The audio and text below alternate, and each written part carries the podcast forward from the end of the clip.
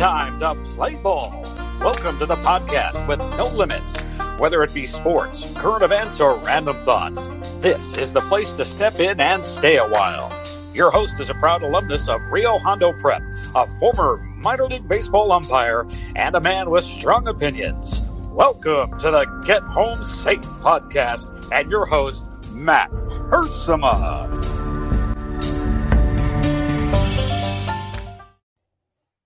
Hey guys, and welcome to another episode of Get Home Safe. It is Friday, November 13th, 2020. Happy Friday to everyone out there. Happy Friday the 13th. Man, how often does that happen? Not too often, right? Uh, probably once a year, maybe. Who knows? But anyway, uh, happy Friday to everybody out there. Hope everyone's having a great week. There's only one more day left of it, and it's today. But if you're listening to this program over the weekend or next week or months from now, hey, a big hello to you as well. And uh, thank you for tuning in to the Get Home Safe podcast. I know we probably have a few new listeners out there, so thank you for taking the time to give us a chance and listen to uh, a rather fun interview we have today. I'll tell you about our guest right off the bat. Uh, we're going to be joined by Brandon Vandermeide. He's a fellow college baseball umpire. Uh, we've had the opportunity to work a few series together, working some college baseball, and it's always interesting that when you do work college baseball with some guys, you you pretty much go into a city for a couple of days. It's guys from all over. Uh, for for example, uh, you know, I'm from Southern California. Brandon's from Utah. Uh, I think one time we worked up in Sacramento together. So everyone flies into the city. Hey, how you doing? You work a game. You trust each other. You try to get the job done, and uh, you know what? after a couple days, you go home. So that's kind of how college baseball works for those of you who may or may not know about it. But uh, whether or not you're a baseball fan uh, or not, I, I, don't think it necessarily matters today because with Brandon, we're going to have a, rather fun conversation, or I should say, he and I already had the conversation, but uh, a few days ago. But you guys are going to hear it today. Uh, just a conversation really about values, really about belief systems, and I think one of the things that Brandon really struck me when talking to him was, you know, it's not about who believes what. He's very curious about uh, why people believe what they believe, and, and, I thought that was so well put. Such a great way to to know about uh, to kind of get to know other people. Like I may or may not uh, uh, believe or agree with certain opinions or beliefs of my friends, but hey tell me about tell me about why you feel that way why you believe that way you know what i, I think that's great because if you really break it down i mean america in, in general is it's so many such a vast different group of people right? There's so many types of people and backgrounds and everything. So i think if more people had that opinion had that approach i, I think the country would be a lot better uh, situation. So uh, anyway it's a fun conversation with brandon. We talk about baseball. We talk about be, uh, growing up in utah living in utah um, kind of the uh, connotations uh, that uh, you know Utah gets uh, of of kind of the the uh, stereotypes of, of, what Utah's like and everything, and how uh, maybe that's not true. Uh, anyway, just a fun time chatting with him. I'm looking forward to you guys hearing that. We also have our Suds with Studs segment today, where we talk about a hero or a group of heroes. A lot of times it's military personnel, just an opportunity for us to share a few thoughts about some people that have uh, really uh, shown some tremendous courage, either in the face of danger or have just uh, d- done some amazing things with their career, whether it be law enforcement or the military or whatever.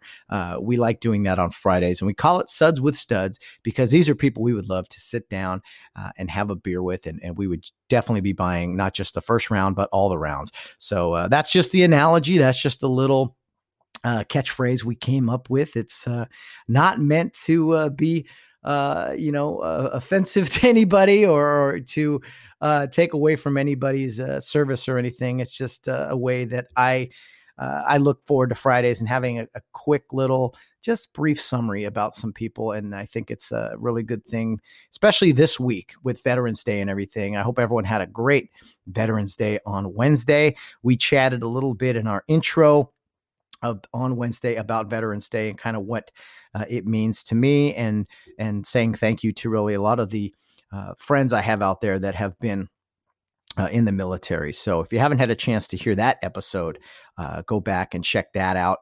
Uh, it is, uh, of course, a weekly Wednesday weigh in with Bill Barnes, the retired police officer. He's our weekly guest. He's here every Wednesday. And for those of you who don't know, Bill's a little rough around the edges. He has some rather uh, strong language at times, but we love him. Uh, he, he definitely brings the spice to this show and he's here every single Wednesday. So uh, if you haven't had a chance, be sure to tune into that. And if you're not able to, well, he'll be back again next week on uh, on Wednesdays. So uh, that's kind of how we do things here. Mondays are the sports recap show, and we're going to have a lot to talk about on Monday after a a really interesting weekend of sports.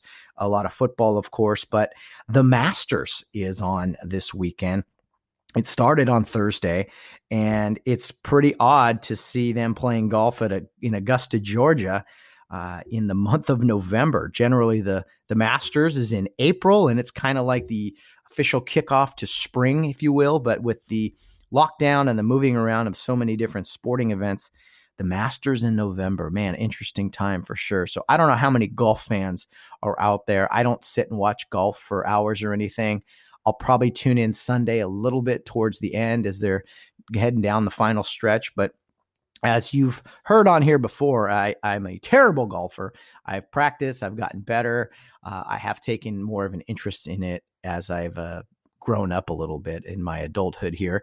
Uh, definitely checking out the scores and who's doing well. Uh, because I know how hard the sport is, and it's uh, it's quite humbling, if you will. But anyway, one of the biggest events of the the golf season, the golf year in the Masters, and who will wear uh, the green jacket uh, on Sunday is to be determined, and we will definitely discuss all of that on Monday um, with our sports recap show that we'll generally do on Mondays. So uh, Friday the 13th, man, crazy times uh, indeed. Of course, we have a Friday the 13th here in 2020. Especially this time of year with the in fall and with the leaves changing and everything else. Hope everyone is staying safe and sane out there. I know it's getting a lot colder in other parts of the country, definitely in Brandon's uh, neck of the woods there in, in Utah. So everyone stay safe and, and sane and, and stay warm, will you? Um, I, I do want to mention something I saw the other day. So for those that don't know, I I've been working at FedEx for a few months and I also uh, drive Uber and Lyft and it's something I, have done for years, Uber and Lyft, like full time. And now it's more part time and everything. But I will say that the other day I, I took a, this family, this I was on my way to work. I do like destination mode, right? Just just rides that take me on the way to work. And I'm driving and I drop these people off at this park up the street. And it's the middle of the day, it's the middle of the week. And I go to this park and there's a ton of kids at a skate park. I'm talking like at least 50 in this little skate park area. And my thought was like, wait a minute. Kids are out of school and they're doing this, and maybe this is their recess or whatever. But I'm like, they're here at a park amongst a bunch of other kids. Like California, let's let's open up, huh? Let's get, what's the difference between this and recess at school? Now I know you're saying, oh, okay, well, Matt, you know, uh, they're in a classroom, they're around teachers, they're around other people. It's like, okay, fine, I get you. But I just, I generally, I keep seeing these different examples, especially here in California, and, and we're shut down with everything. I mean, you can't eat in a restaurant, you got to eat outside.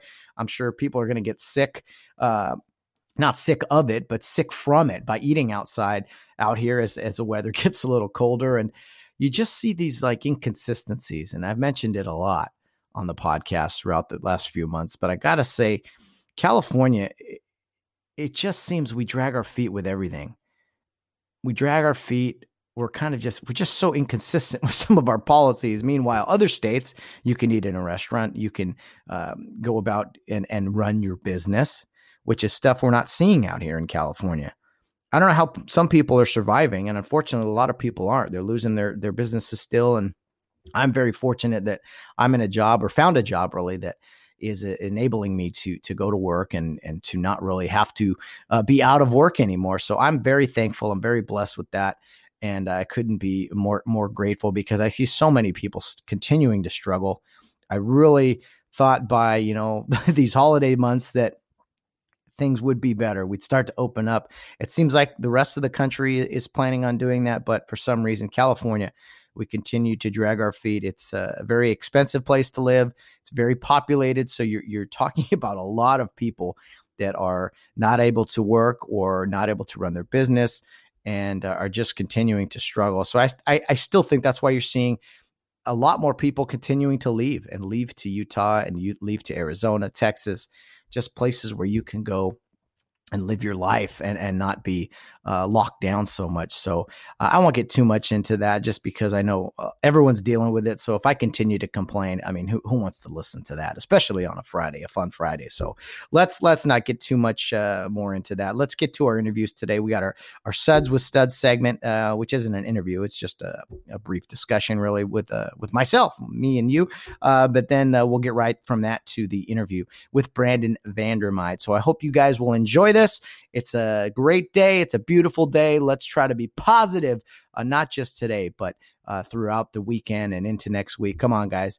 Uh, join me. Join me in this positivity. I know we can do it. I'm not trying to be the, the rah rah guy, but uh, sometimes you just got to you got to smile you got to keep going forward and you got to just uh, count your blessings that are around you even though there's a lot of uh, bad things going on as well so enough of me enough rambling let's get to the suds with studs segment immediately followed by our interview with our great guest today, Brandon Vandermyde.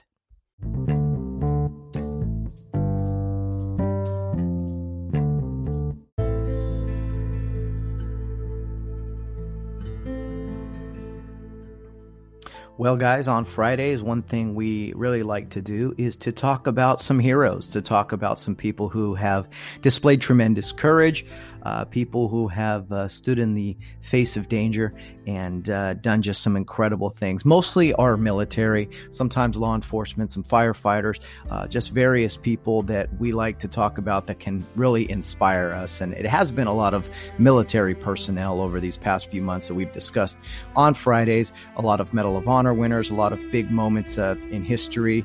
Uh, and it could have been one specific instance or maybe uh, a whole a whole career of time really where uh, someone has just uh, shined above the rest and really have uh, given us an opportunity to talk about some someone and, and their and tremendous acts of courage and uh, and uh, all those great things. So we're going to continue to do that today. Again, all of the times I do this on on Fridays, every time I should say, it's it's always very brief. There's not a whole lot that goes into the details of this, and my encouragement is for you guys to go forward. You guys to look, do a little research, just a quick uh, search on the uh, Google machine or whatever the case is. Uh, just do a quick little search and a read up on these people that that we discuss. Sometimes, again, it is an individual. Sometimes it's a group of people. Uh, sometimes there's not always a ton of information, but I encourage you guys to look up a video, look up uh, just some information, a news article about what we talk about on Fridays in our Suds with Studs segment. And we call it Suds with Studs because these are people that we would absolutely love to sit down and have a beer with. And you could be assured that we would not just be buying the first round, but all of the rounds. So today I want to talk about SEAL Team 6, specifically. A, a, rescue operation that they conducted um, in October, very recent. And you know, you hear the word SEAL Team Six. I mean, that's that's one of our most elite uh, combat units, uh, elite, top secret. If it needs to get done, it gets done, right? Uh, when when all else fails, kind of a thing. So when a top secret or a very important mission needs to be accomplished. Uh, SEAL Team Six is generally who you send in. There's I've read a lot on the Navy SEALs and their various teams and their training and everything, but SEAL Team Six is the most elite of their teams, and I think a lot of people know that. But uh, y- you know, if you don't know that, definitely read up on it. What makes SEAL Team Six different from uh, other teams and such? Um, you know, as you know, SEAL Team Six was among the operation that went in and killed Osama bin Laden, and so it's it's big operations like that that they are pretty much used for. So, uh, very this is very recent. This was October 31st on Halloween, um, and I'm reading to you from Military Times. I don't have specific names for the individuals, and quite frankly, with SEAL Team Six, um, most people don't know who they are or want to know who they are. Maybe after they retire, they discuss uh, who who they in fact are or their names are released and such. But in general, I think based off of how kind of secretive their missions are and uh, and everything that that the names are pretty much left off. So I don't have any specific names for you today. I'm just talking generally about SEAL Team Six, and we will discuss the situation that occurred uh, not too long ago in uh, in Nigeria. This was uh, man a couple weeks ago. Uh, again, Halloween, the morning of Halloween out here anyway. So uh, anyway, I will read to you from Military Times. Uh, a nice article here written up about the situation. Here we go. American troops on Saturday morning rescued an American citizen taking ho- taken hostage last week in Niger, according to a statement from the Pentagon. Quote, U.S. forces conducted a hostage rescue operation during the early hours of 31 October in northern Nigeria to recover an American citizen held hostage by a group of armed men, said Pentagon spokesman Jonathan Hoffman in a media release. Continuing the quote here, this is American citizen. This American citizen is safe and is now in the care of the U.S. Department of State. No U.S. military personnel were injured during the operation. End of quote. Continuing with the article here, uh, Niger and Nigeria share a long border. More than three fourths of Niger, which is north of Nigeria, is covered by the Sahara Desert and the Sahel, a region of dry grassland and the savannas that extend across Africa just south of the desert. It has become a hotbed of Islamic militants. Niger and northern Nigeria are both predominantly Muslim. The hostage, Philip Nathan Walton, was taken from his farm in Massalata in southern Nigeria early Tuesday morning by armed kidnappers who demanded a ransom from the man's father.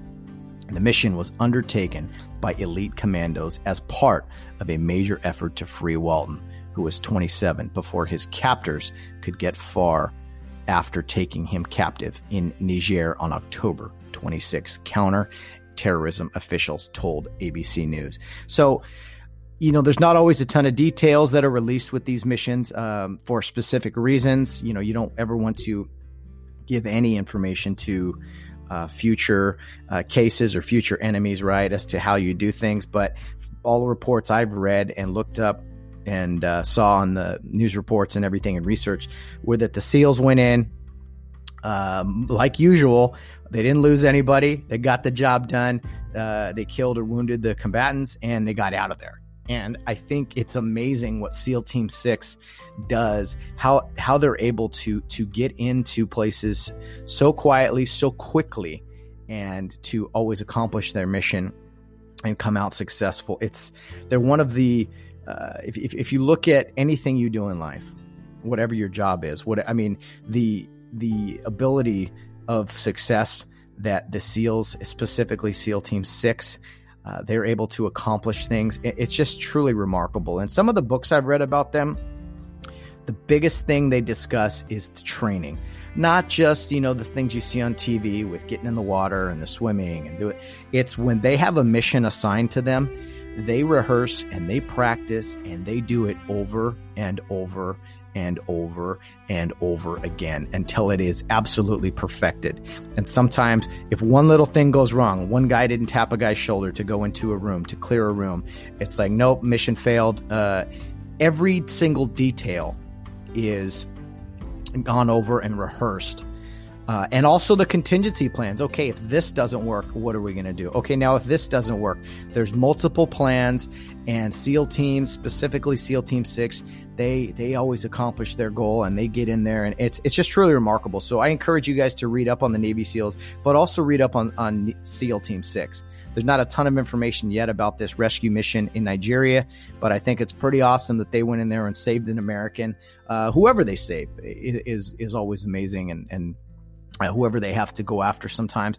Uh, but uh, thank God they were able to get uh, the American citizen out of there and to uh, not lose any any of their their team as well. So to SEAL Team Six, I salute you specifically on this Veterans Day week. I think it's uh, great that we have Veterans Day where we can honor veterans. I hope we can do it every single day. I, I talked about that on Veterans Day on Wednesday if you haven't had a chance to listen. But anyway, to SEAL Team Six, I salute you. I would love to sit down and have a, a beer with every single one of you. And I would absolutely be buying not just the first round, but every single round. So thank you for your service. Thank you for your sacrifice uh, the way in, in, which you execute all of these missions. Uh, th- this is again, guys, just one more example of the types of people we want to continue to talk about on our Friday segments, Suds with Studs.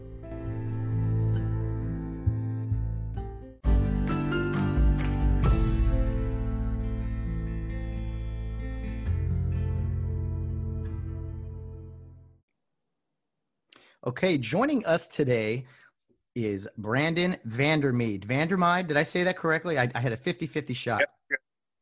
One more time, Brandon. Vandermeid. You're Van good. Vandermeid. Man, I'm 0 for 1 right out the gate. Vandermeid. Uh, anyway, Brandon is joining us today from St. George, Utah. I have had the privilege to work a few baseball games, college baseball games with Brandon, who's a fellow umpire. Uh, we've had a couple series together here and there. So he was gracious enough to take time out of his day to sit down with me. So, Brandon Vandermeid, welcome to the program. Thank you so much. Happy to be a part of it. well, Brandon, it's it's been a long time. I think uh, the last time we saw each other, I think we were at Sacramento State, or was it BYU? Uh, I, I think I we think were back to back weekends. It was, yeah, it was. So I think we ended at BYU because I think that finished the season, or maybe no, it was one more. It was one more series after that that I think finished the season. Yeah, come to think of it, I think we were on the series. Uh, well, all of us were. So you were there the day that Bill Barnes took the shot to the neck, and I had to get called in and work home plate and finish off that five-hour marathon game we did. Where Bill, I, I still think Bill faked the injury. Brandon, what do you think? all expense trip paid. Uh, all expense trip paid to Utah. I guess you know. he seemed fine after the game when we're trying to get to the airport. But yeah, that was the time we worked. I forgot you were on that game, but then we worked at Sacramento State maybe the week before. Uh, so just a, a, fun time working baseball with you, my friend. And for those listening, that's really the only interaction you and I have had. Maybe a little bit here and there through Facebook, but pretty much just working. What is that? Six baseball games together. Yeah, that's yep. pretty. That's pretty much it. So, uh, Brandon, uh, we're going to cover a lot of things here. Um, you're a college baseball umpire, as I mentioned. You uh, work in commercial real estate out in St. George, Utah, and on top of all of that, you're a volunteer firefighter. So we got a lot to cover. Plus, there's some topics, you know, regarding 2020, maybe the election, all kinds of stuff. Uh, but anyway, uh, let's just ask you this off the bat, Brandon. Uh, what do you make of this year 2020 that we've been going through. How's it treated you these past few months? You know, the interesting thing about 2020 is, as with anything in life, um, everybody's situation is different. And you really don't know what somebody's going through. You really don't know the challenges that they have. Um, some people's challenges have been expedited by this, you know, um, and and you know, taking away the college season, uh, from the umpires, from the players. You know, that's been tough on a lot of people in a lot of ways. You know, a lot of people financially, a lot of people um, because they like hanging out with the guys, they like being on the field. Um, you know, for me, there was the initial uh, couple of months where, as with anybody, we were just trying to figure out what what is this going to mean? What is this going to do to me? So the unknown was super scary and and although it's got its challenges and i you know it's it's real uh, for me i've been able to kind of move past a lot of those things and i'm not uh, as nervous about things. I, I, respect it but i'm just not as nervous about everything. And uh, frankly uh, my business has has done pretty well this year. Uh, and a lot of it to be honest with you is people that are moving from california into st george. Mm-hmm and uh, they're they're wanting to escape uh, a, a, few different things, I guess you could say, and and um, uh, you know St. George has for the most part remained open, so people have come here. You know, I've had the opportunity to meet probably you know hundreds of people over the last year, not just moving here, but like in different capacities that are visiting. Uh, and they were on a cruise. They had a cruise planned, or they had this trip planned to Europe, and it all got canceled. So they Googled, "Hey, what's open in America right now?" St. George was on the map. We're close to a couple national parks, so we were kind of the de facto place to go if your vacation got canceled and you still wanted to travel. So we had a lot of people end up here. Well, I've uh, had the privilege to actually be in St. George for a short time. I went there to umpire, of all things, uh, at Dixie State University, which was uh-huh. Division Division two at the time. Um, and so, for those of you who have not been to St. George, it's a roughly an hour and a half from Vegas. You just continue on past Vegas for us Southern Californians.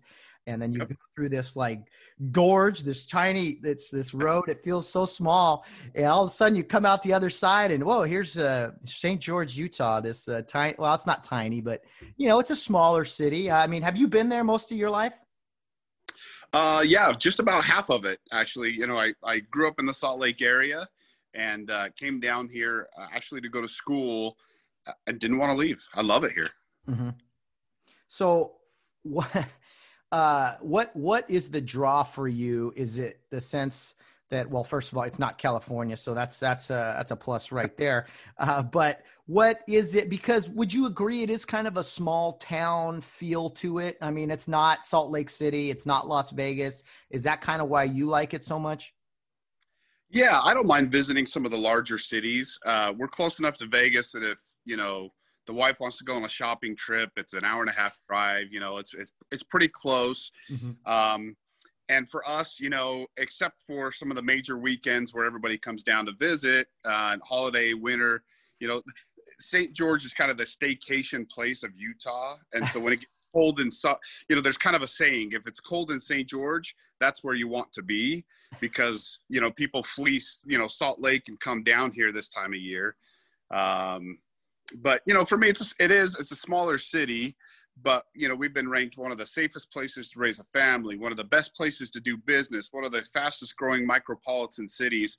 Uh, so although it it is kind of in its little pocket, um, people are starting to find out about it and move here.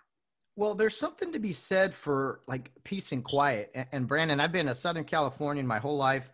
I've traveled a lot of different places but but honestly man i'm at a i'm at a point where i'm tired of the large amounts of people i'm tired of so many of the policies here in california as well uh, I, I I don't think I'll ever do Utah, but you know, Arizona, Nevada, those are places that I, I think I want to end up. And that's the funny thing about kind of going to St. George is you leave, you see, you go Nevada. Don't you go through Arizona for like a little second too?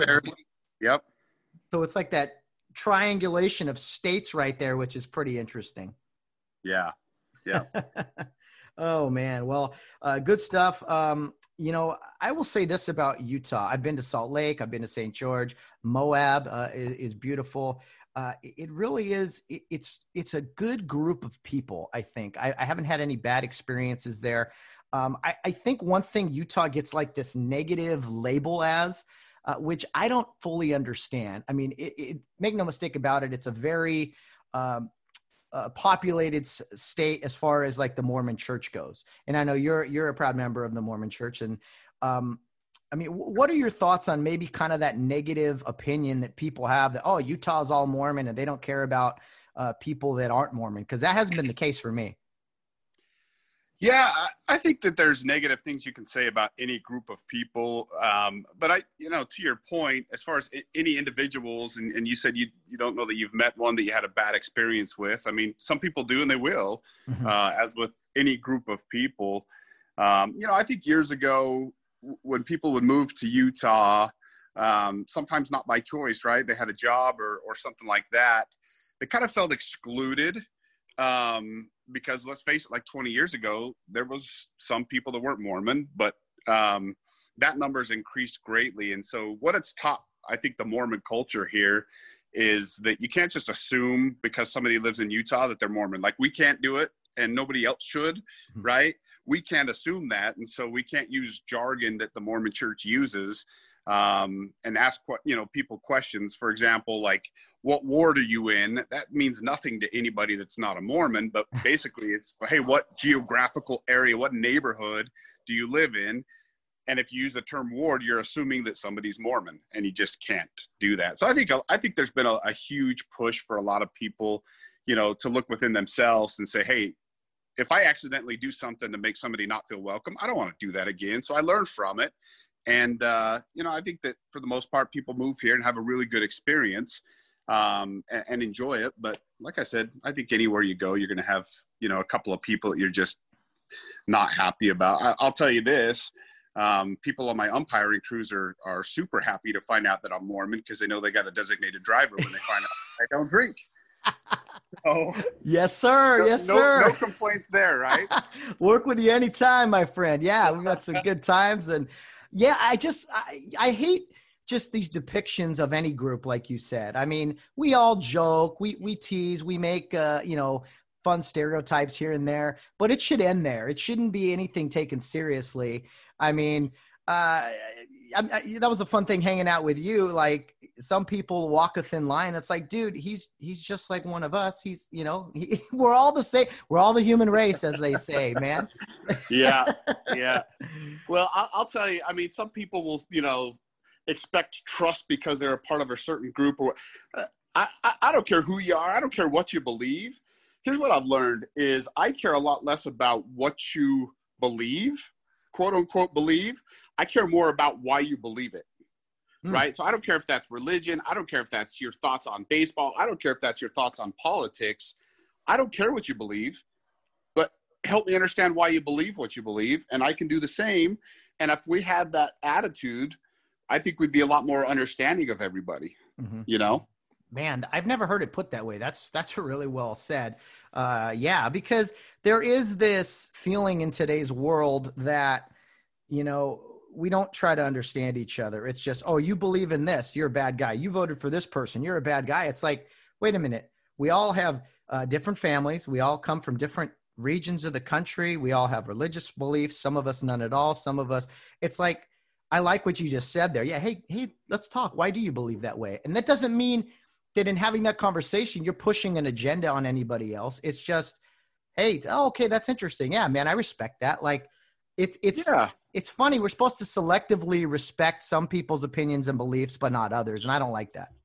No, I'm I'm with you 100, percent man. It's it's it, what I you know when I when I talk to people, whether they ask questions, I ask questions. You know, I try to do it in such a way where they understand that like I just I want to know the inside of who you are. I mean, that's I, I'm not going to label you when you say you belong to this or that or you voted for this person. I'm not going to label you, but I but I want to have dialogue about why. And, Uh-huh. and and it, if we can get to that, the other thing you find is that sometimes people can't answer why you know oh like you know I, I i belong to this organization well why do you well because my dad did or because you know that's what my if you don't have a legitimate answer it forces you to look inside yourself and say do i really believe that do i really have that mindset do i really you know what i mean and so it, it, it makes people think and it makes me think when people ask me questions about whatever it is i do um, it makes me think okay do I do I really believe this? How how how firmly do I hold this stance on things? And can my mind be changed? And sometimes it can, and that's a good thing. And well said. Well, I think in this year specifically, so many people's beliefs and opinions have changed.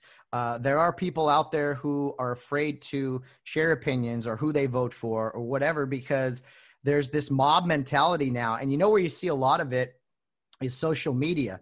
Uh, social media can be a good thing, but it's starting for me to be more and more of a bad thing because uh, there's a lot of censoring. There's a lot of uh, arguments and fights. I mean, uh, as an example, Brandon, I've I have you know extended family and stuff, and not one time, not one time in all these years of hanging out have I brought up politics. Not one time. However, it's not always the case the other way. It comes up, and it's always like I think they know where I stand on things. And back to that mutual respect thing, like I just don't feel that it's always there with both sides of the coin.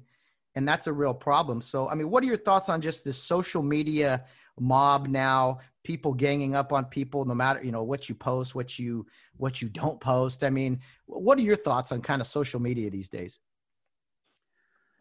You know, kind of my rule of thumb is if the shoe was on the other foot, would I still think it's okay?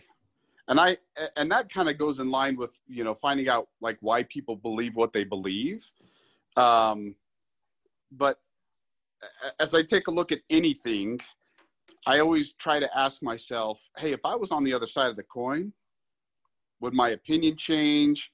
um, am i understanding those things completely i think the whole you know the, the, mob mentality and the cancel culture and all of those things i mean I've, I've i've jokingly but not jokingly on facebook says hey whoever allows me to call that tree in the white house a christmas tree that's who i'm going to vote for because probably a lot of other things that i believe in will align with that person you know um, if you get offended by calling it a christmas tree come on, you know, like if I was in New York and and and I was there around December and somebody says, hey, they they don't know my beliefs, they don't know, and they said, hey, happy Hanukkah.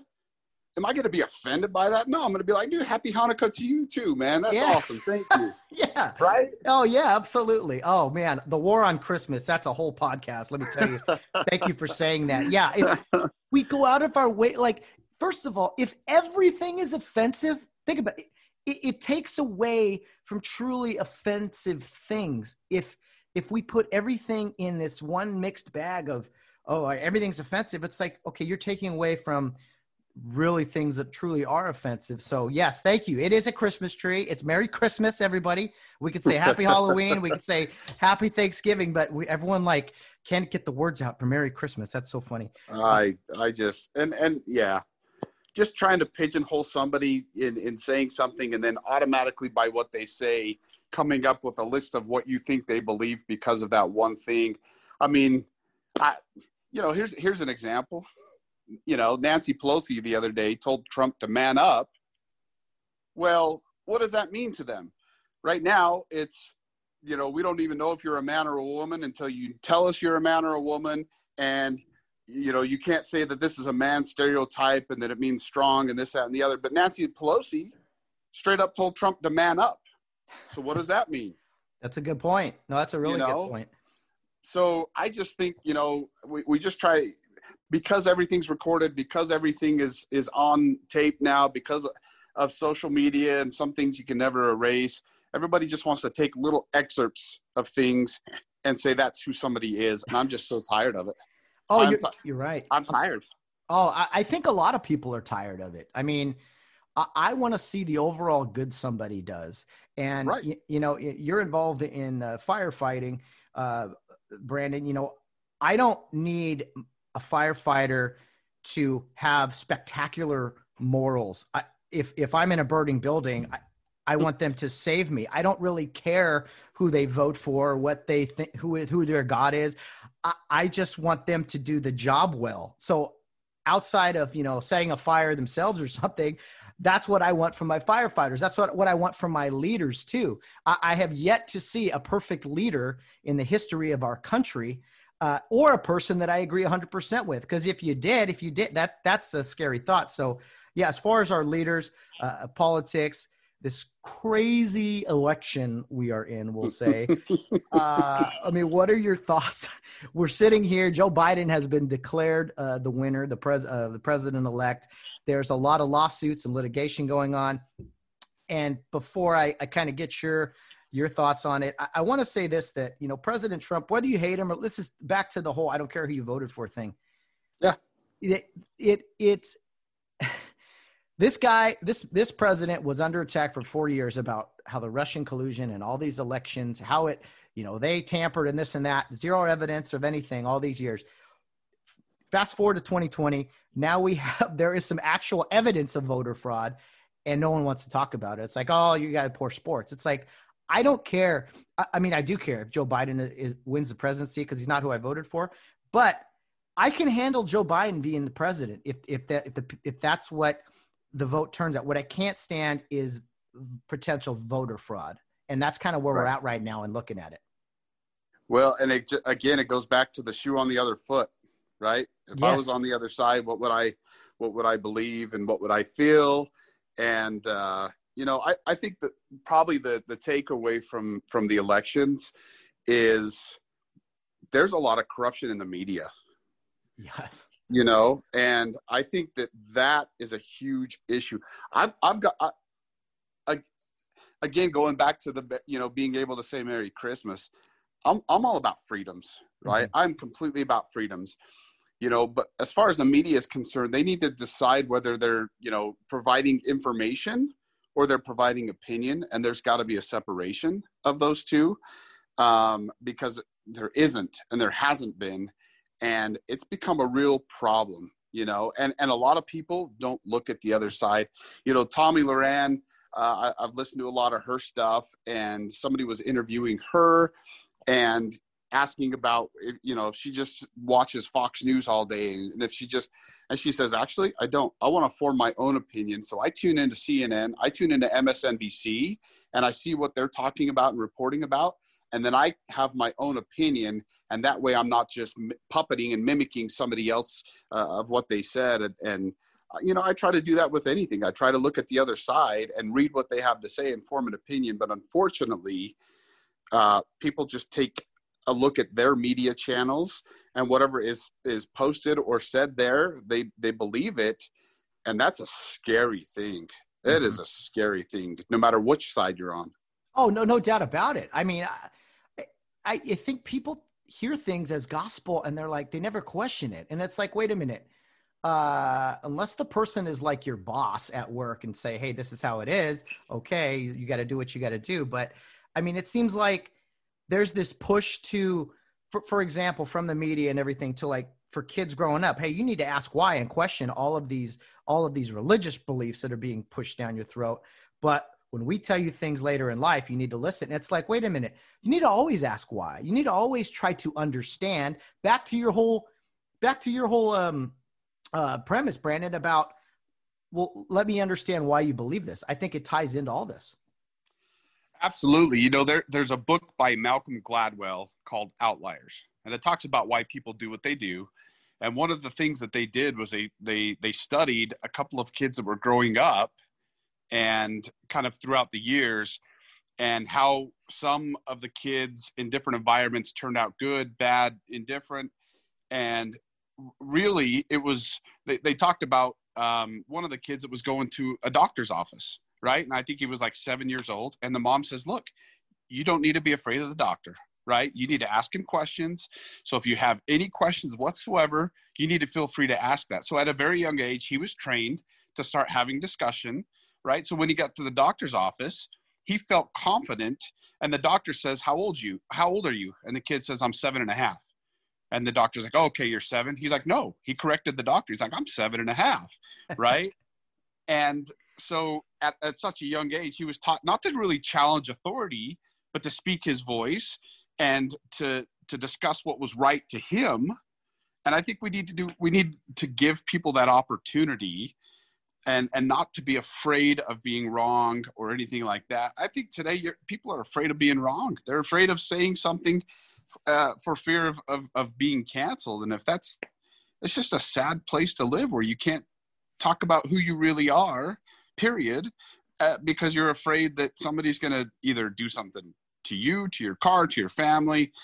I just, it's it's all about freedoms, man. It's all about freedoms. Oh, freedoms for sure. I mean, freedom, uh, the, the pursuit of happiness. I swear I've heard that somewhere. Uh, life, liberty, and the pursuit, pursuit of happiness. What was that?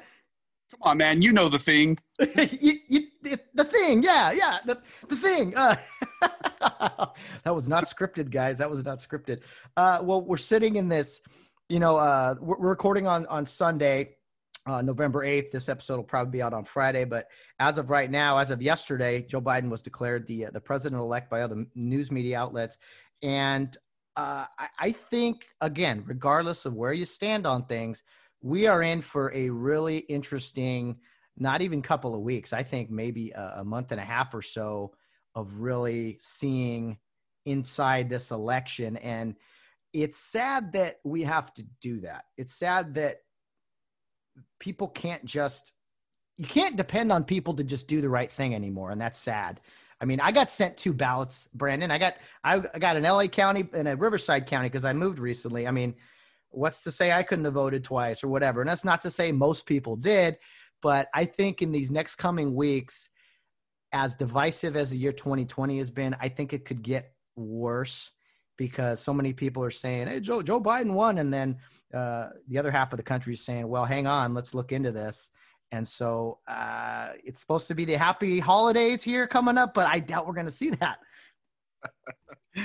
Yeah, I, you know, unfortunately, I think you're right. And again, not to be beat a dead horse, but shoe on the other foot, right? Mm-hmm. If there was corruption on any side, we ought to know about it. We really should, you know. And and if there's real allegations and there's real things, we should know about it. If if they thought something was going on with Russia, and they dug into it, we should know about it if something did. And I think you know there was a extensive research and nothing was there. Mm-hmm. But uh, same thing with the laptop and all that stuff. I mean, if there's some legitimacy, but again, the problem is you just have the media that just spits out crap on both sides, and I, I really think that they should be penalized for throwing out stuff that either they know is wrong you know I, they just they just need to be hit in the pocketbook and kind of learn. And we as the people who supposedly watch and listen to them um, you know I, I just wish there was more that we could do. And unfortunately just saying hey i'm not going to watch you anymore is not enough. Everybody else does. Yeah i mean i want to make it clear i i i, I obviously want uh, president trump to be reelected but what i do not want him to i do not want president trump falsely elected I don't want that. And and if there is fraud, I I'll go on record as saying that I I am not so passionate about him winning that he wins at all costs. No, I want a fair and free election process. I just think right now, for being the you know the greatest country ever, we we have issues with our voting system, which is which is very sad. So um, crazy, yep. crazy man. I I think you had some great points there, Brandon, just about the media and uh, I I tell people on this podcast all the time, I try not to watch the news. I listen to a lot of podcasts, but I try not to listen or watch the news because it drives me crazy. Yep, absolutely. uh, well, speaking of podcasts, uh, Brandon, uh, what have you have you listened to to much of this podcast, or maybe a little bit here and there? Chimed in for some Bill Barnes. Uh, uh, what are your thoughts on, on this podcast and uh, maybe some of the episodes you've listened to? Yeah, no, it, you do a you do a great job. It's it's fun to listen to um, people from all walks of life, right? And so I know that you you interview a lot of the umpires and stuff like that. And uh, you know, as we go out, we spend hopefully three hours and not five hours on the field. But you know the other time we're hanging out we're we're at the hotel we're you know doing something we're eating something. So with some of those individual umpires you get a chance to kind of see who they are and why they are who they are. Uh, and that's what's kind of cool about this. I mean um, you know outside of you know major league baseball anybody that umpires they do something else too you know whether it's family whether it's other jobs or those types of things. And so it's really kind of cool to you know when i when i listen to some of the podcasts and there's people that i haven't necessarily worked with that uh, uh, I, I, look forward to doing that after hearing about them because you know they seem like a cool guy. And i you know most of the umpires do. Everybody's got their quirks and stuff like that. But uh, i just i just like to see again why is this person who they are? Oh amen. And you know what's funny about umpiring uh, specifically college baseball umpires you know there is a uniqueness to all of us. We all come from different backgrounds, and then we get together for three days, a Friday through Sunday usually, and we have to go do this job. And, and we may not have worked together before, and we have to kind of get in flow together and uh, and do this tough job. Uh, trust each other when you may have never met this person before. So that is new, and and yeah, getting to know people uh, you and I worked six baseball games together, but uh, you know we, we've chatted here and there off the field. So I appreciate that with the the podcast. Uh, let's talk about your baseball journey, Brandon. Uh, how did you get involved in this crazy world of of umpiring baseball, especially in Utah?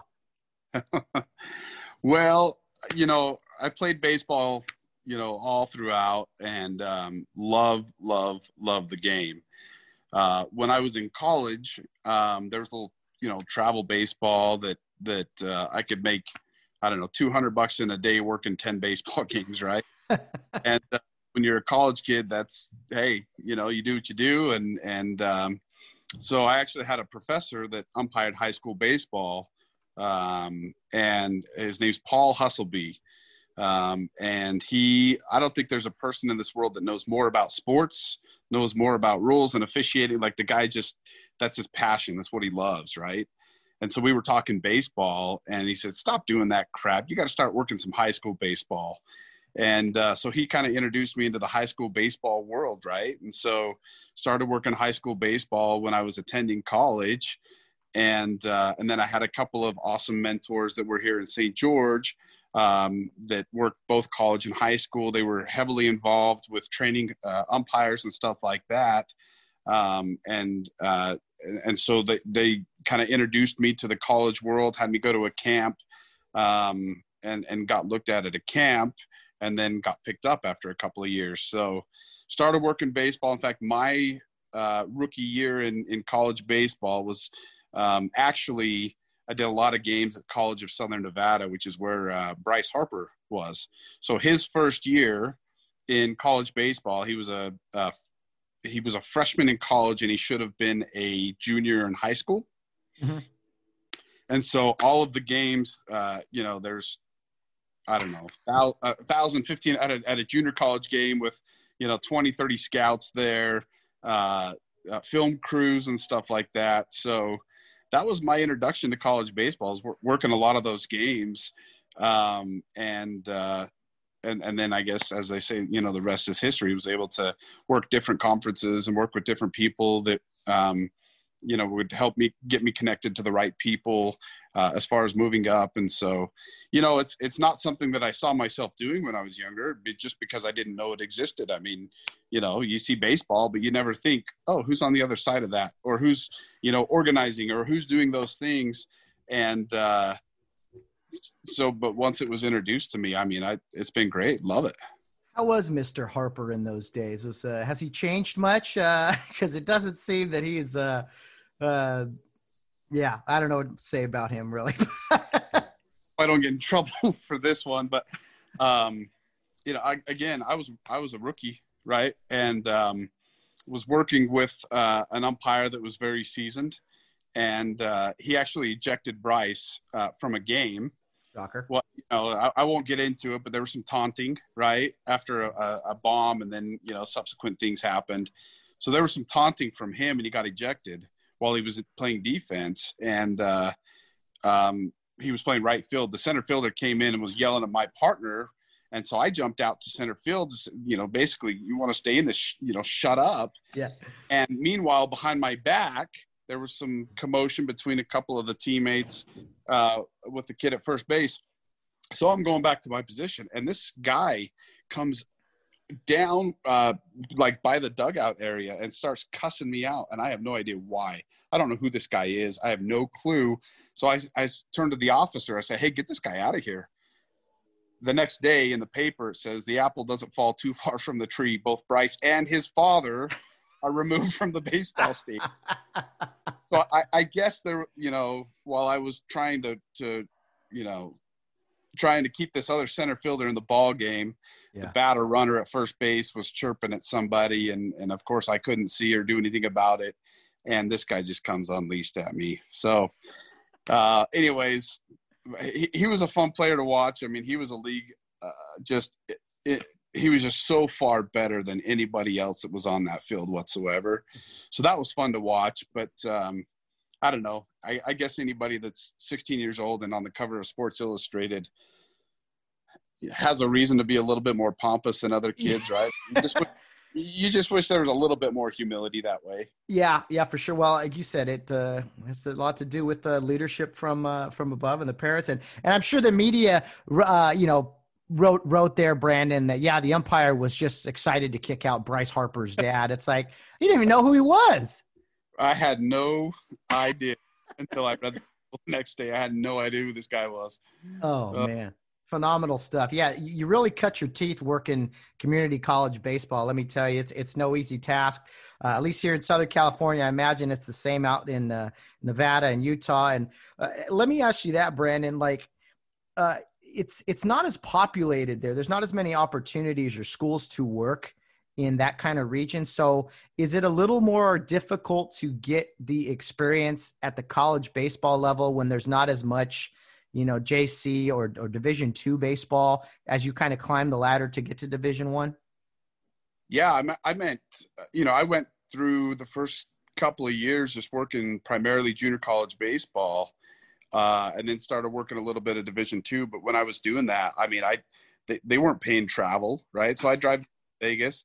Uh, sometimes I'd be able to get a hotel room out of them, but sometimes I couldn't, right? And so you start working those games in January, February, and it you know it'll be like super bowl weekend in vegas or something like that and you can't get a hotel room to save your life at the time and and so you know you i don't know you make a hundred bucks working one of those games and, and you'd pay 150 for a hotel room mm-hmm. right and it's just it was hard uh, but it was also kind of what you had to do to move up the ladder and so it was good experience but yeah i mean i'd either have to drive to to uh, las vegas which was an hour and a half um, or i'd have to uh, drive to Salt Lake, which was four hours to work some of those games. And so, um, but you know, everybody, no matter what conferences they work, in order to, to move up, they they sacrifice, and that's just geographically. That was my sacrifice. I had to travel and and uh, kind of earn my way up, I guess. Well, it's not like you had uh, you know a wife and four kids and a full time job or anything. Oh wait, yeah, you did. Yeah, you did. That's right.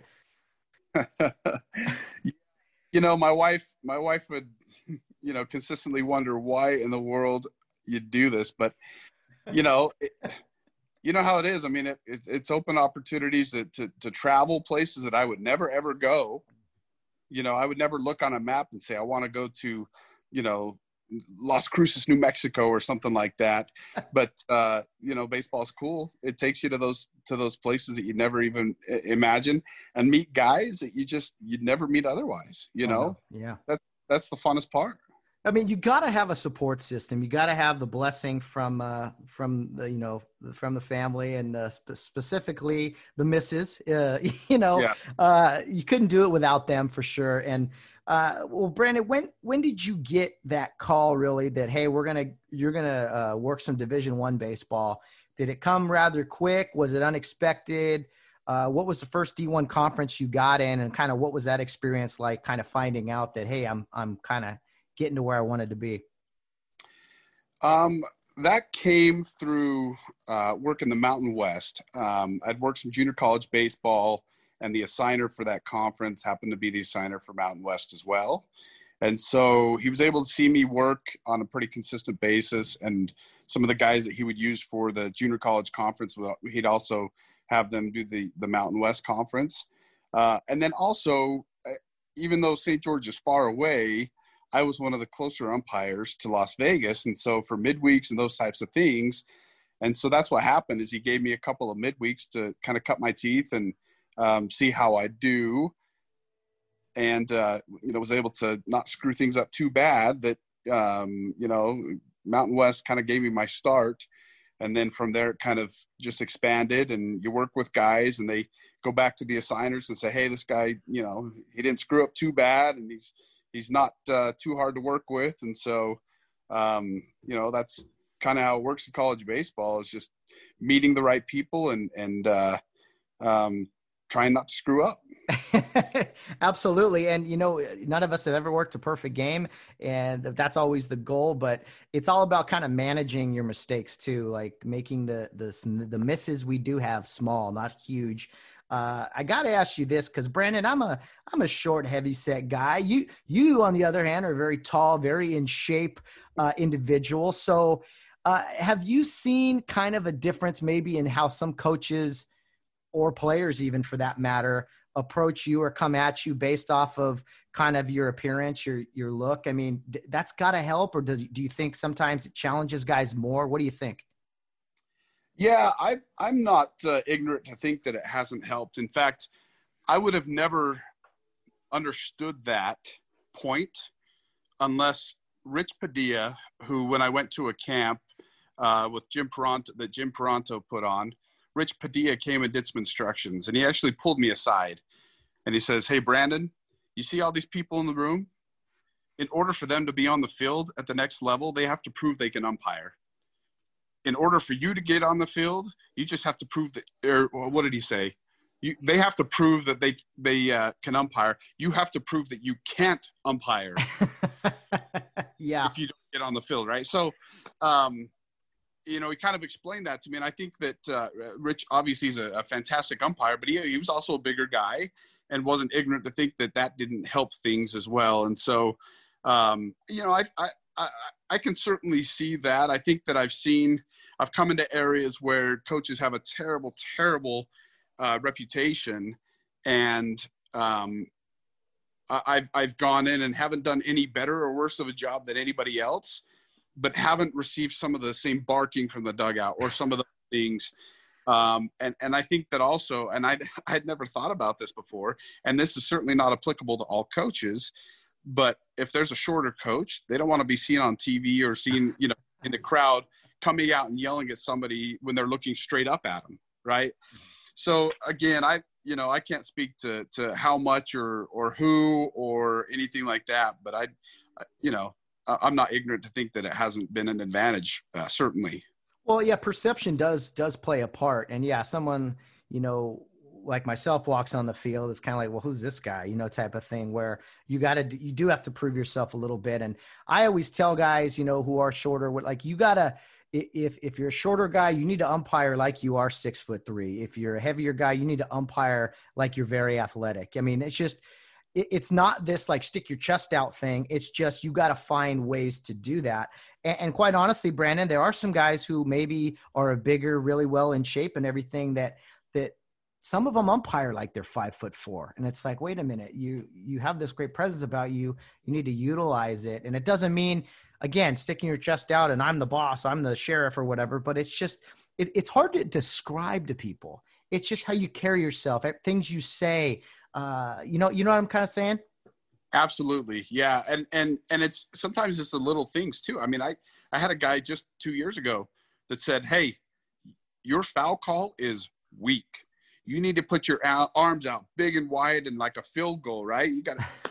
I saw another bigger umpire do that, and I looked at myself on film. I'm like, holy crap, you know. So, um, yeah, just it's it's just not wasting what what you have, no matter what that is. I mean, there was a, a, a guy that I worked with. He was a bigger guy. I mean, he was a he's a big guy, but I'll tell you what, that guy hustled in and out like everywhere. He hustled because he knew it's it's a little bit harder to control the weight thing, right? But he knew that nobody could ever get after him for not hustling. They could say other things, but mm-hmm. that guy was on the ball and always in the right position, and that's why he is who he is.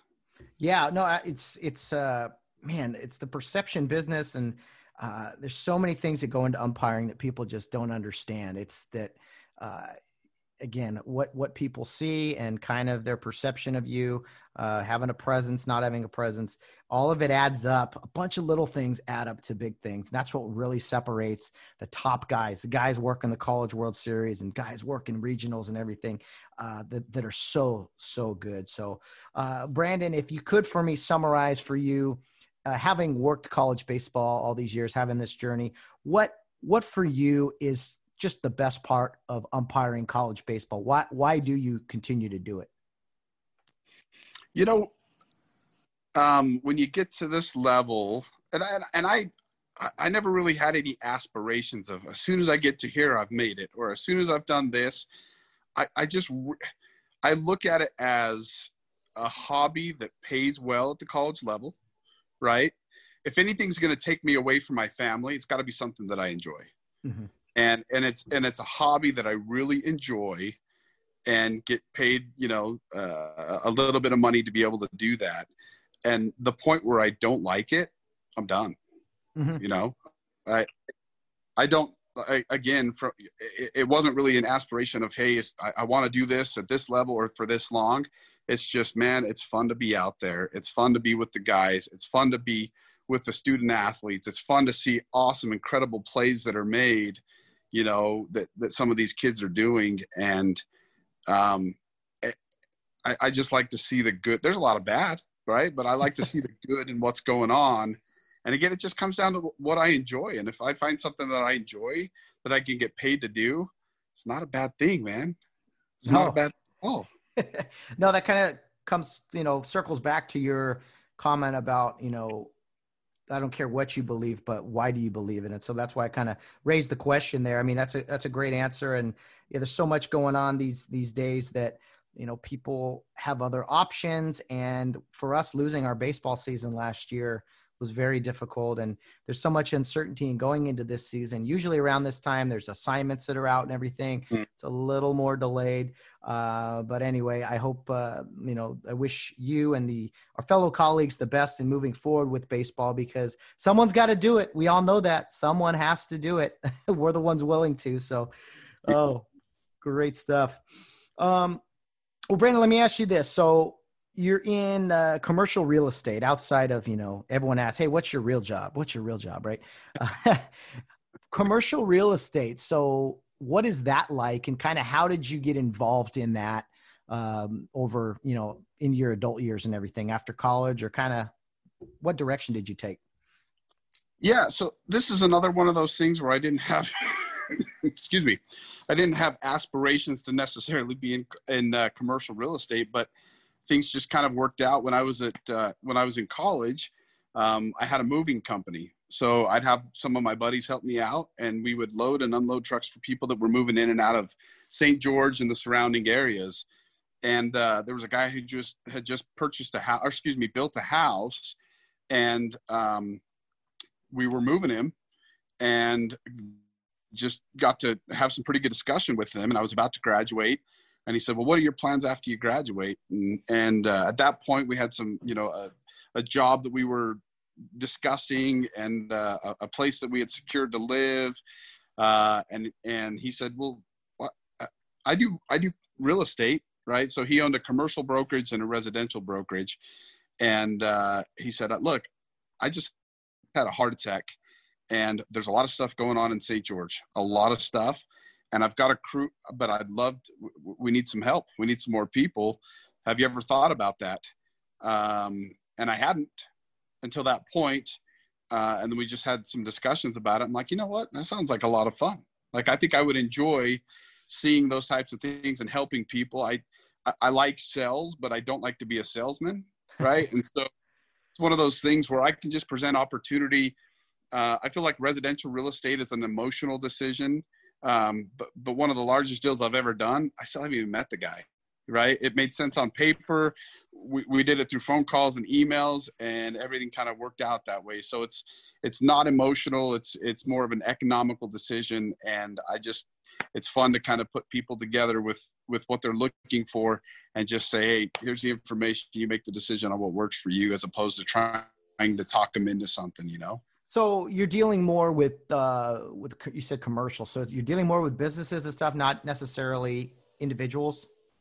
Yeah, yeah. So um, it's it's the selling of of building and land and office buildings and retail buildings and those types of things. Uh, so the nice thing about that as well is if you do like residential real estate, I mean, for them, their busiest hours are from five o'clock in the afternoon to nine o'clock when people get off work um, and uh, holidays and weekends. Being in commercial real estate, I basically I work during business hours. You know what I mean? So very rarely on the weekend. So that's been uh, that's allowed me to do baseball without you know disrupting my business and my work. Yeah, uh, that's uh, that's huge. Yeah. So you know, I'm, uh, it's just all about finding balance. You know, and so if one thing had to suffer if I left, I just I wouldn't want to do it. Oh, that's absolutely. Um, and, and it's fascinating, really, what you talked about beforehand with people coming to California because when you first said what you did, my first thought was, you know what, commercial real estate during this lockdown, that's a I would figure that would have suffered a little bit. But you're telling me a lot of people are kind of going to places such as St. George, Utah, where they can continue to operate their business and such. And so it's worked out well for you. Yeah, I mean, of all things, I I had a guy that moved here from California he makes surfboards. He makes custom surfboards, he's you know six hours away from the ocean. And uh, he just says look i'm tired of the regulations. Uh, uh, you know if i if i use a, a, can of this polyurethane i have to have this license and i have to th-. he just says look man i just want a place where i can do business and i can do me. Look i'm cautious about things. I don't want the environment to be ruined. I don't want the you know all of those things. And and that was his mindset too. But he's like look I want to be able to make a decision for myself on my business, on my employees, and all those things. So he says he just said, "Hey, St. George was a place for me." You know, that is unbelievable. A yeah. surfboard seller, six six hours away from the ocean, and he says, "I don't care. I'm I'm I'm moving to St. George." If that doesn't sum up California uh, policies for you folks, wow. Oh my goodness. Well, I'm glad things are working out well for you in on the business side of things. That's that's phenomenal. Great stuff. Uh, and, and, being available to umpire baseball is, I mean, the number one thing with it is availability. Some people don't have it. I, I probably won't have it here this coming spring. Uh, but anyway, well, well, Brandon, outside of being an umpire, a father of four, uh, you know, working in commercial real estate, uh, all this time on the highways you're doing and traveling and stuff, you're also a volunteer firefighter. So help me understand this. Uh, I, I can't wrap my head around volunteer firefighting because it doesn't really happen out here in Southern California. So how does that how does that come to be? Hey, we need volunteers. What's the deal with volunteer firefighting?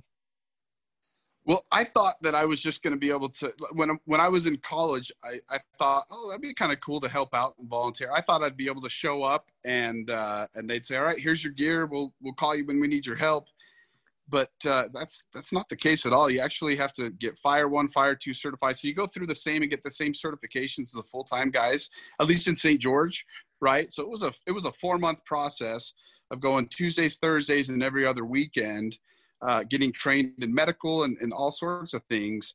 Um, but I just I really wanted to help. Like I thought it was cool to see some of these firefighters and what they would do. And uh, you know, unfortunately, St. George doesn't pay the best uh, as far as fire is concerned um, and public safety you know it's getting better. And so i didn't i couldn't see that as something i wanted to do full time but they had volunteer. And for the city we're, we're expanding and, and i think in the next couple of years they're going to go all full time um, but right now it's about half and half. It's about half volunteers and half full time and um, you know so I, I, keep up on my training and i go to a few calls a, a, a week and you know, the, the fun thing is I could be in my office working on something and within about two minutes get a phone call that a build or not a phone call, a page that a building's on fire. Um, I just, I like excitement. I like change. I like balance and I like flexibility. Um, you know, I, I harass a lot of my full-time firefighter buddies. Um, I heard a comedian that was a firefighter and he was a, he was a volunteer firefighter and uh, he went. He, he, says that he, he was on a medical. He was uh, just you know as a a person walking through the mall or something, and somebody needed some medical attention, and so he started to help this guy this uh, this guy that needed medical attention, and uh, a guy came up and says, "Hey, I'm a firefighter. Uh, let me help." And he's like, "Well, I'm a firefighter too." He's like, "No, I'm a full time firefighter," and and the, the the volunteer says, "You know what? I can do your full time job in my spare time. So I'm going to handle this. You know, kind of, kind of funny uh, how he approached that. Um, anyway, uh, the the firefighting side is it's fun, it's exciting, it's again another another area in my life where I have just like a brotherhood, right? Just have a built-in group of guys that I know have my back, and um, and and guys throughout the community that own businesses and it's just it's it's a it's a good way to be connected too oh mean, it's it's very noble of, of you guys for doing it. I mean i know you probably don't have the the crazy fires we have out here in southern california but uh, for someone willing to go do that volunteer and, and serve i think is so admirable and uh, that's that's really really cool stuff. Do you have any stories or crazy experiences from your days uh, working as a volunteer volunteer firefighter? Oh you know, um, the the gorge that you talked about. Um, there's a lot of accidents in the gorge, um, and so there's a lot of rollovers and those types of things. That and I live kind of close to that area as well. So my station will get paged out if they have any big accidents, and so um, you know, you get to see some things that are just pretty gnarly when it comes to car accidents and stuff like that. Uh, so, I mean, without getting into too many details, I mean, you, you do see a lot. Um, I'll tell you that there's, um, I, I, was on a call, um, and this just kind of goes back to balancing life. But there was a call where there was a baby who uh, had been choking um, because of SIDS, uh, sudden infant death syndrome, and it was choking on, I think, their own vomit. And it was a six month old, and I had a little eight month old at home. And I'll tell you what, man, it was one of the toughest things that you had to see. It's it's hard when you go in a car accident. It's hard when you go to somebody's house um, that's elderly and you try to revive them and it doesn't work out, you know. But when you leave those calls, you just it, it affects somebody's life. But when it's a when it's a baby involved, and I've got a young kid, I just went home and just hugged, hugged, hugged my baby, and I, just so felt bad for that person, right? Mm-hmm. And the love that I have for my own kid just completely increased, and you know, just you try not to take things for granted when you see what other people go through. Plus, you go into houses and you see the way they're living, and I don't know, man. It's just you, you feel for people, and I think because of that, I try to be a lot less judgmental because you never know. You never know what somebody's going through, right? Like anytime somebody calls 911, they're having a bad day. Yeah. It's just what he calls because things are going well. And so um, it just makes me appreciate health and safety and all those things that the good Lord's blessed me with, you know, that we all have our challenges, but man, you never know what the next door neighbor's going through. You just have no, no idea. Yeah. Oh, that's, uh, man, powerful stuff. Thanks for sharing that. And, uh, you know, kind of talking about tying that in with talking about your, your kids. I know, you know, 2020 has given us a lot of challenges. There's been some obstacles here and there for a lot of people, but, uh, Brandon, you had a, a young son who was going through some very difficult time recently and you know if you could update us kind of on what happened with them and then kind of where they're at today. Uh, I know some of the people out there listening, uh, other umpires and such, you know, gave you a lot of support and everything when you're going through this tough time. But what can you tell us about uh, the uh, your young child who was kind of going through a very difficult time uh, with some medical issues? Yeah, so let's see if I can do it without losing myself right here. Um, so he's had um, probably 24 25 different surgeries through his life. He's he's got uh, attention deficit disorder. He's got just a lot of things going on with him um, so he's got some development issues. In addition to that his body just sucks. Like his body uh, he's had eye surgeries ear surgeries nose like everything has just been tough. And so uh, he's had some digestive issues his whole life and uh, several stomach surgeries for that. So they, there's a cool surgery out there because he, he would have a, a, hard time using the restroom go number two, right? And so um, they basically put a hole in his belly button, attached his appendix to it, and would flush him from above every day. And so that's the only way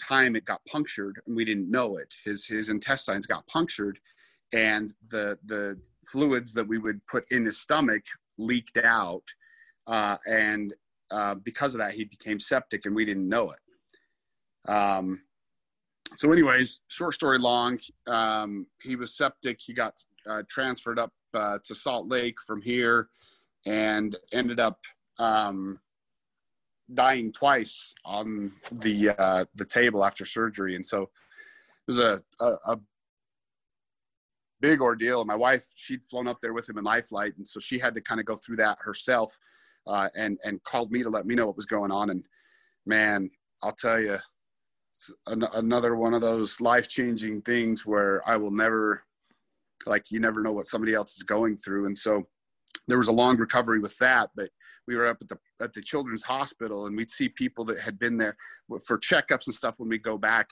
We'd see people that had a kid in there with cancer and they've been in there for six months eight months 12 months. And uh, those were the ones that were you know those were the people that were consoling other people that had been there for two days, three days, and had, uh, you know, uh, you, you just see the power that people have and the good that they have in their hearts when they when they have sympathy and empathy for other people. And uh, uh, that's certainly what i've learned is just again you don't know what somebody else is going through. And if you've been through it or something similar to it you you realize that um, we we be better people. We need to help other people instead of finding the the negativity. We just need to find the good in what people are doing because I I don't like to receive help from people. I don't like those things, but so many people stepped up to follow up with how we're doing, uh, bringing meals to us, anything and everything you could think of. And I, will tell you what, as, as somebody that tries to be a man, right, that was humbling for me. That was, and and uh, it made me want to do it for other people you know so i think we all have experiences that make us better if we if we let if we let them if we choose to let them uh, we, we all can learn from the tough things that we're going through and uh, hopefully have an eye out for people that in the future are going through them and don't want to talk about it with other people. Mm-hmm.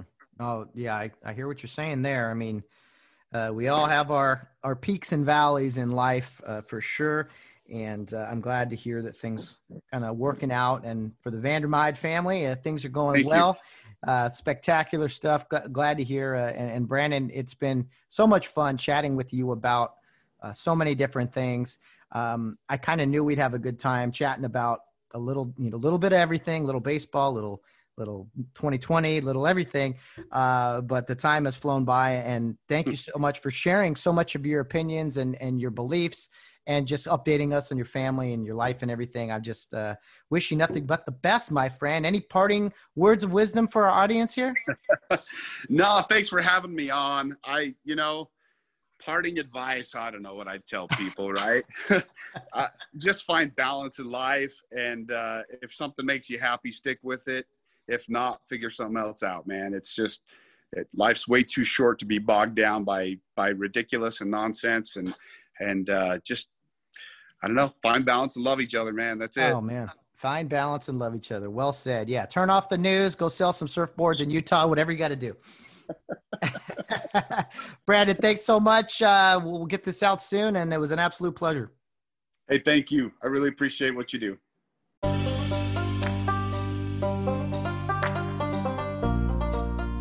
A very big thank you to Brandon Vandermeide for coming on the program. It was so much fun catching up with you, my friend. I hope we can talk again very soon. Best of luck to you and your family. All the best as we approach the holiday season. Thank you so much for sharing your your belief system and just some of your philosophies on on people and kind of just everything. So that was a lot of fun. Again, I look forward to us catching up soon. And uh, my very best to everyone, Brandon. Thank you again. Well, guys, that will wrap up today's episode of the Get Home Safe podcast podcast and another week of shows as we have our new format Monday, Wednesdays, and Fridays. We know it's a little shorter than the whole five days a week thing, but hey, that's uh, that, that's just life. It's a work in progress. We try to fit it in when we can uh, outside of our work schedule and everything. So Another fun week. We had a great uh, recap of sports and some of the election on Monday. We, of course, had our conversation with the one and only Bill Barnes on Wednesday, the retired police officer and college baseball umpire who is here every single Wednesday and had a great time today with Brandon Vandermeide, the college baseball umpire, commercial real estate salesman, and the volunteer firefighter. I don't know how you do it all, Brandon. Uh, good for you, man, and uh, all the best. Well, anyway, uh, that'll wrap up this week of shows. It's been fun. It's been a great week. Veterans Day coming in the middle of it all. Just a, a, fun time as we're headed towards Thanksgiving, towards Christmas, towards getting to the new year 2021. Enough of this 2020 stuff. I think I speak for all of us when I say that. So let's keep chugging along and uh, get to it. I think uh, we're in for a fun holiday season. And again, as soon as we can turn that calendar to 2021, I am all in favor of it. Guys, there are plenty of ways to follow the Get Home Safe podcast. Our Twitter handle is Get Home Safe Pod. Our Facebook and Instagram page is Get Home Safe Podcast, and our email address is Get Home Safe Podcast at yahoo.com. We look forward to hearing from you, so send us some of those emails, some of those social media messages, however you want to reach out to us. We would love to hear from you. Get some content suggestions, maybe your thoughts on how your sports team's doing. What, what's your thoughts uh, in looking forward at uh, any sporting event, uh, football, golf, uh, MMA, the, the big weekend of the Masters is here. So, uh, as, as far as how that turns out, any thoughts regarding that? Anything, guys, send us a message. Send us a voice message. There's some voice message links in the episode notes where you can have your your voice heard however you want to do it just send it. We love hearing from our audience uh, and you really drive help us drive the show. So looking forward to to that. It's been another fun week. The weekend is here. Can't wait to get home safe. Around third and home safe for the weekend. Uh, lots of sports to watch. We'll be back on monday with a full recap of all of the sporting events college football nfl uh, the masters as we mentioned. So much to talk about maybe even a little bit of boxing. Just a big recap show on monday re- regarding all of the sports from the weekend should be a very fun time. That's enough for me this week, guys. I need a few days off. I'm going to try to put together a few interviews over the weekend. So if you're interested, be sure to reach out to me. But guys, no matter what you're doing, whether you're out on the town or round in third base, get home safe.